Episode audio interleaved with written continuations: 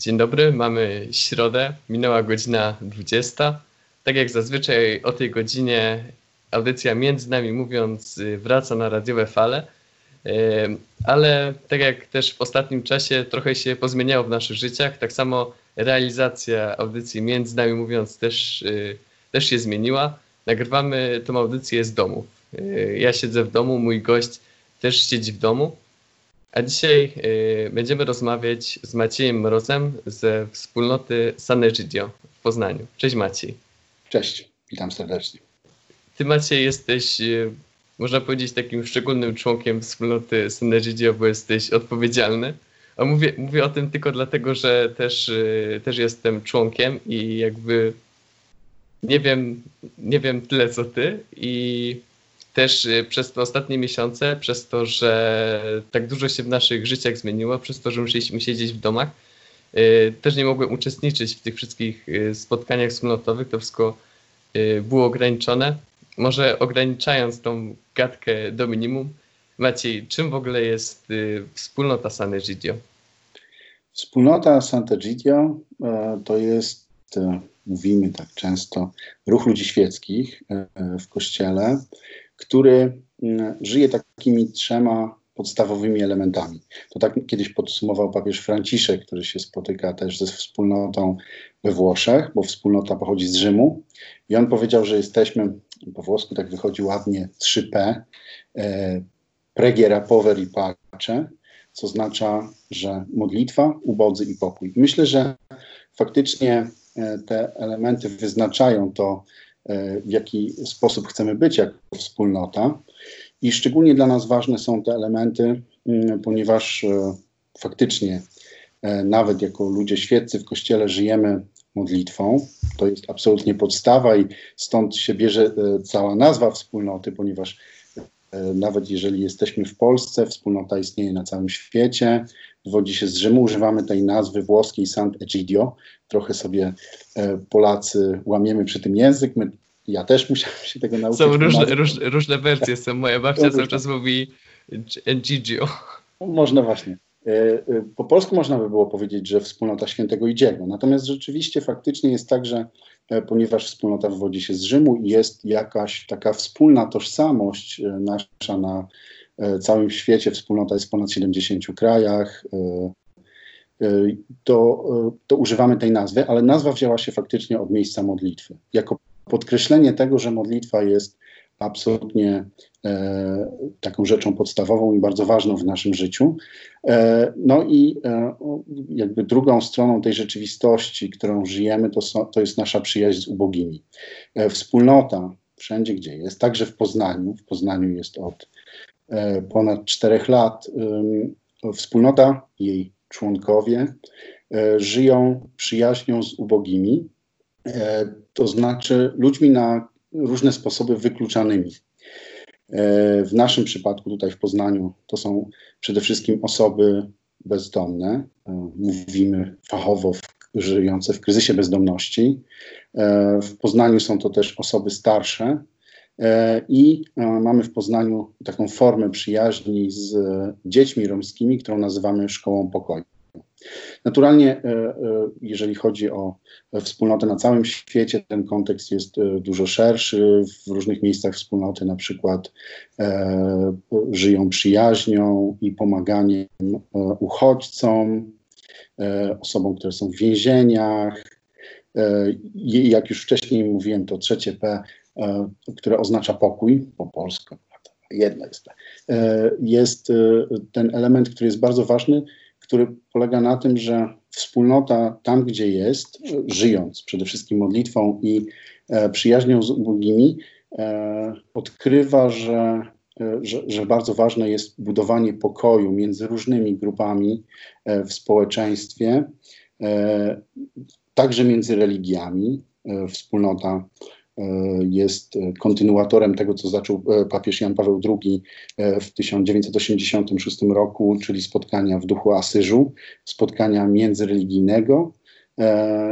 Więc ten element, ale też wspólnota w wielu miejscach w Polsce może nie jest tak bardzo to znane, ale działa na rzecz budowania pokoju, takiego wprost wręcz negocjacji pokojowych, czyli tak, tak. na przykład w Afryce, gdzie są jakieś wojny, ale w wielu miejscach na świecie.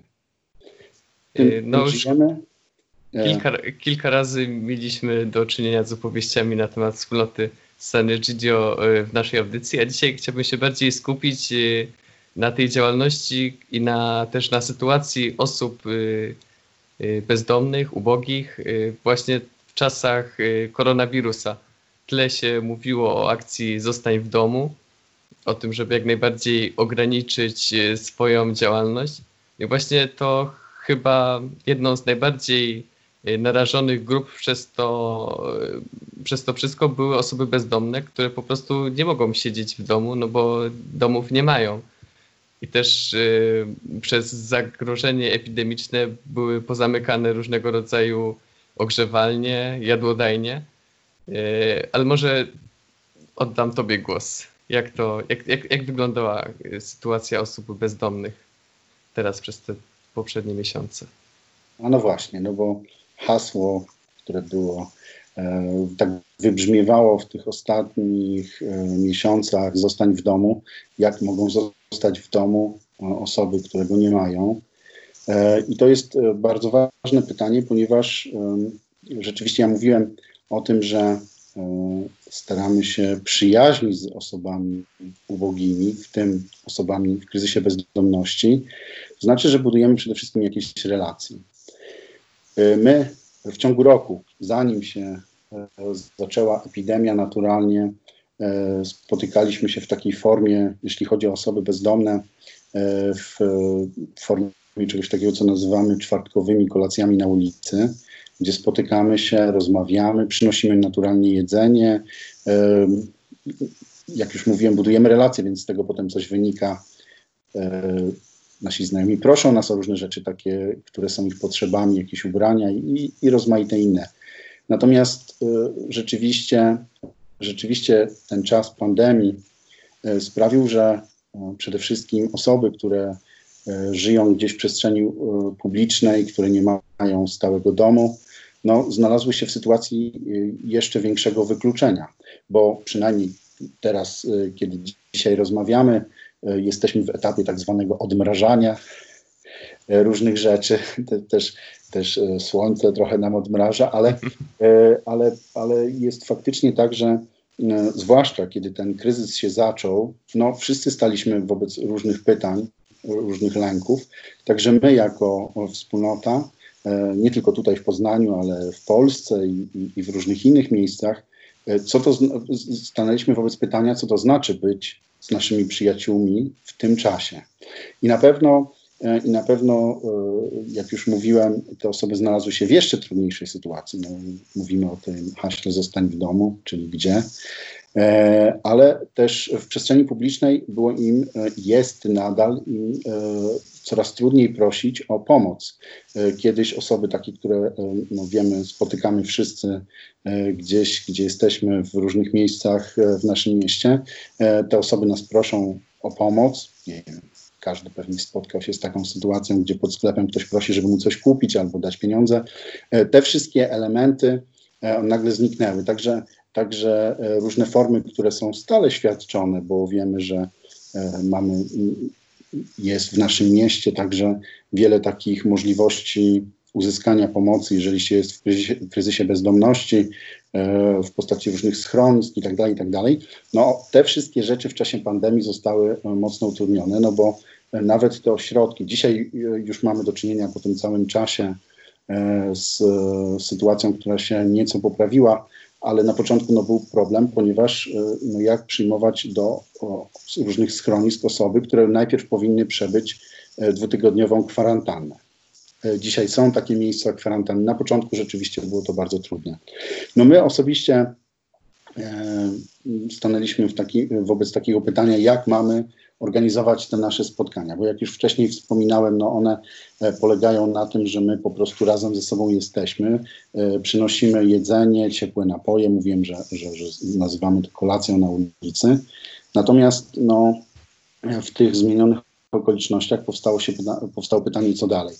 Na szczęście różne rozporządzenia, także państwowe. Umożliwiły tą wolontaryjną tak. działalność, mimo właśnie, tych właśnie Na szczęście była to możliwość, że, że, nawet jeżeli chcieliśmy okazywać naszą solidarność, to nie musieliśmy e, niczego przekraczać i w, tej, e, i w ten sposób też staraliśmy się mocno e, dostosować do tych wszystkich wytycznych, e, bo e, chodzi o wzajemną też odpowiedzialność. Oczywiście e, o pewne rzeczy no, nas bolą, bo nawet do dnia dzisiejszego, kiedy już jesteśmy w etapie odmrażania, no ciągle brakuje nam tej najważniejszej rzeczy, czyli tego kontaktu, zwyczajnej rozmowy. Natomiast my, my, my, my zorganizowaliśmy to w ten sposób, że e, przede wszystkim e, powiedzieliśmy, że nadal chcemy tam być z naszymi przyjaciółmi. I e, te spotkania na dzień dzisiejszy także wyglądają w ten sposób, że przygotowujemy paczki z jedzeniem. E, wcześniej to było tak, że jak przygotowaliśmy kanapki czy herbatę, no to staliśmy razem i ma możliwość tego zjedzenia na miejscu i rozmowy. Natomiast dzisiaj każdy bierze taką paczkę i, i dalej odchodzi. E, ale przy tym wszystkim bardzo, bardzo ważne dla nas było też e, do tych paczek, oprócz e, zwyczajnego takich rzeczy, które są artykułami pierwszej potrzeby, jak ktoś jest głodny i spragniony, czyli że tam przygotowujemy różne rzeczy, e, dawaliśmy też te rzeczy, które w tym czasie były szczególnie potrzebne, czyli środki ochrony osobistej, maseczki, płyny dezynfekujące i tak dalej. Natomiast też bardzo ważnym elementem tych paczek były takie na początku zwłaszcza, zawsze staraliśmy się do naszych przyjaciół napisać jakiś list, jak, skierować jakieś słowa, które mówiły o tym, że, że, że nadal jesteśmy i że chcemy utrzymywać ten kontakt. Zostawiliśmy e, swoje numery telefonów e, i faktycznie to, o co bardzo dbamy w tym czasie, e, to jest nie tylko oczywiście zaspokajanie takich E, podstawowych potrzeb, żeby, bo ludzie są głodni, ale żeby, żebyśmy dalej kontynuowali to nasze bycie ze sobą. Więc po mhm. prostu w tym czasie e, jeszcze bardziej zintensyfikowaliśmy e, na przykład dzwonienie przez telefon i, i, i bycie w stałym kontakcie. Tak. Zanim jeszcze przejdziemy do kolejnego tematu, bo czas nas goni, mamy trochę ograniczony czas naszej audycji, chciałbym się Ciebie spytać o to, co przekazują te osoby, z którymi się spotykacie, właśnie ci ubodzy? Czy mówią, że jest im ciężej w tym czasie? To jest y, oczywiście sytuacja bardzo y, zróżnicowana.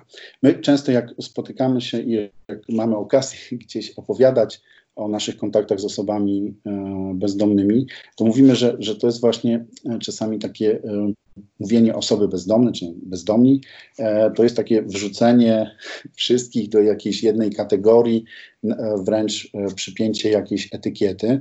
Natomiast rzeczywiście sytuacja osób, które, które są w kryzysie bezdomności jest bardzo zróżnicowana i, i faktycznie to widać na różne sposoby, no bo jeżeli ktoś na przykład żyje na działkach, jego sytuacja jest inna niż kogoś, kto zwykle przebywa na przykład na ławce w parku. E, I wtedy, i wtedy to, co oni nam mówią, no, to, to, co mówią nam, to przede wszystkim rzeczywiście to, czym żyjemy, no bo jak już mówiłem, e, przez te cztery lata ponad e, wytworzyły się jakieś więzy między nami, to oni mówią, no dobrze, że jesteśmy, jesteś, mamy do kogo zadzwonić, dziękujemy za wsparcie. E, oni też zresztą dzwonią i pytają się, jak my się mamy w tej całej sytuacji, e, więc jest to taka e, rzecz bardzo wzajemna, no ale bardzo, bardzo mocno doceniają. Rzeczywiście w tym pierwszym etapie, kiedy było szczególnie trudno i E, właściwie wszyscy żyliśmy pytaniami, co dalej, to te osoby, które e, żyją na ulicy, no, też bardzo, bardzo się martwiły i one, je nawet mieliśmy, widzieliśmy, że tych osób zaczęło przychodzić coraz więcej, nawet tacy, których do tej pory nie znaliśmy. Wszyscy natomiast e, cieszą się z tego, że rzeczywiście to, że jesteśmy razem, to znaczy, że sobie nawzajem okazujemy jakąś solidarność, ciągle istnieje i to jest coś, co myślę bardzo mocno wszystkich podtrzymuje na duchu. Dobrze, to tu jakby chciałbym zamknąć y, teraz y, temat właśnie ubogich, y, których spotykacie, spotykamy na ulicach Poznania w tym czasie. A chciałbym przejść do drugiej takiej pokrzywdzonej grupy osób, czyli do, do osób starszych, które chyba najbardziej tracą, a na pewno są najbardziej narażone właśnie na, na zarażenie i no też na powikłania właśnie związane z zarażeniem y, tym wirusem.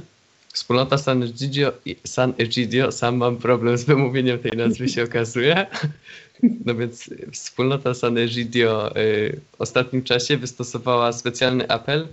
Y, apel, żeby te osoby starsze właśnie objąć y, większą ochroną. Apel o takim tytule dosyć bardzo znamiennym, dużo mówiącym. Bez osób starszych nie ma przyszłości. To prawda. To jest bardzo, e, bardzo ważny element, ponieważ ten czas kryzysu, myślę, że wszystkie czasy kryzysu e, jakoś ujawniają e, różne rzeczy na temat nas samych, ale czas epidemii pokazał pewną rzecz w naszych społeczeństwach, E, I nie dotyczy to tylko Polski, tylko w ogóle wszystkich miejsc. E, zresztą, jak śledzimy e, te wszystkie doniesienia medialne z różnych stron, okazuje się, że, że osoby starsze, oprócz tego, że są same, jakby e, przez sam fakt, jak działa e, koronawirus, szczególnie na, narażone, e, to dodatkowo jeszcze ujawniły pewne mm, trudności, kryzysy związane z e, byciem, istnieniem e, takich zinstytucjonalizowanych form e, przebywania osób starszych. Mam na myśli DPS-y, one w różnej formie w różnych krajach istnieją. Natomiast jak śledzimy te wszystkie doniesienia na temat tego i statystyki śmiertelności osób zarażonych koronawirusem, e, no to widzimy, że one przede wszystkim dotykają osób starszych, ale jak się jeszcze wgłębimy, to bardzo, e, bardzo mocno to te dane dotyczą, to znaczy najwięcej osób umiera właśnie w takich formach jak DPS-y, instytu, instytucjonalizowanych formach przebywania osób starszych.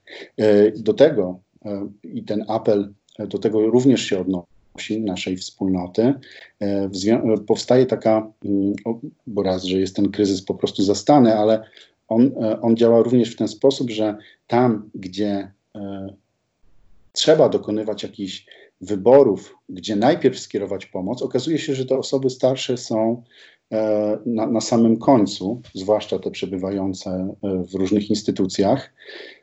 Powtarzam, że to nie dotyczy tylko Polski, ale, ale w ogóle jest to zjawisko takie no, na całym świecie, e, że, że te osoby, które są starsze, ta, tam pomoc jest skierowana na samym końcu. W ten sposób powstaje e, pewnego rodzaju selektywny system e, opieki zdrowotnej. Słyszeliśmy nawet takie doniesienia tam z krajów, w których sytuacja związana z koronawirusem była szczególnie dramatyczna, jak Włochy, Stany Zjednoczone i inne, to tam, że kiedy podejmowano decyzję o tym, kogo na przykład podłączyć do respiratora, kogo nie, to najczęściej mówiono osoby starsze nie. E, to znaczy najpierw radujemy życie młodych ludzi. I to jest coś, mm, co myślę, e, ten apel, który nasza wspólnota e, kieruje do wszystkich, podpisują go e, wiele tyś, podpisuje go wiele tysięcy ludzi na całym świecie, e, ma na celu uwrażliwić, że każde życie życie każdego człowieka jest e, tej samej wartości. I że e, mówiąc, że osoby starsze, no trudno, bardziej dotknięte, moglibyśmy powiedzieć, że można by odwrócić logikę. Jeżeli osoby, które są szczególnie narażone, powinny być szczególnie zaopiekowane. E, natomiast mamy do czynienia e, z takim zjawiskiem, które po prostu w jakiś sposób e, w naszych społeczeństwach przebiega w ten sposób, że z jakiegoś powodu zaczynamy wartościować i wydaje się, że osoby starsze są, ich życie jest cenione znacznie mniej niż osób młodych.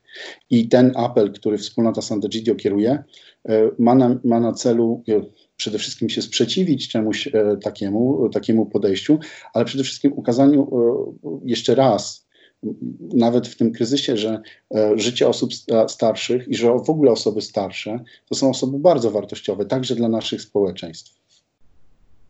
Dziękuję Maciej za to, że byłeś dzisiaj gościem naszej, naszej audycji. E, Maciej Mróz ze wspólnoty Sanegidio.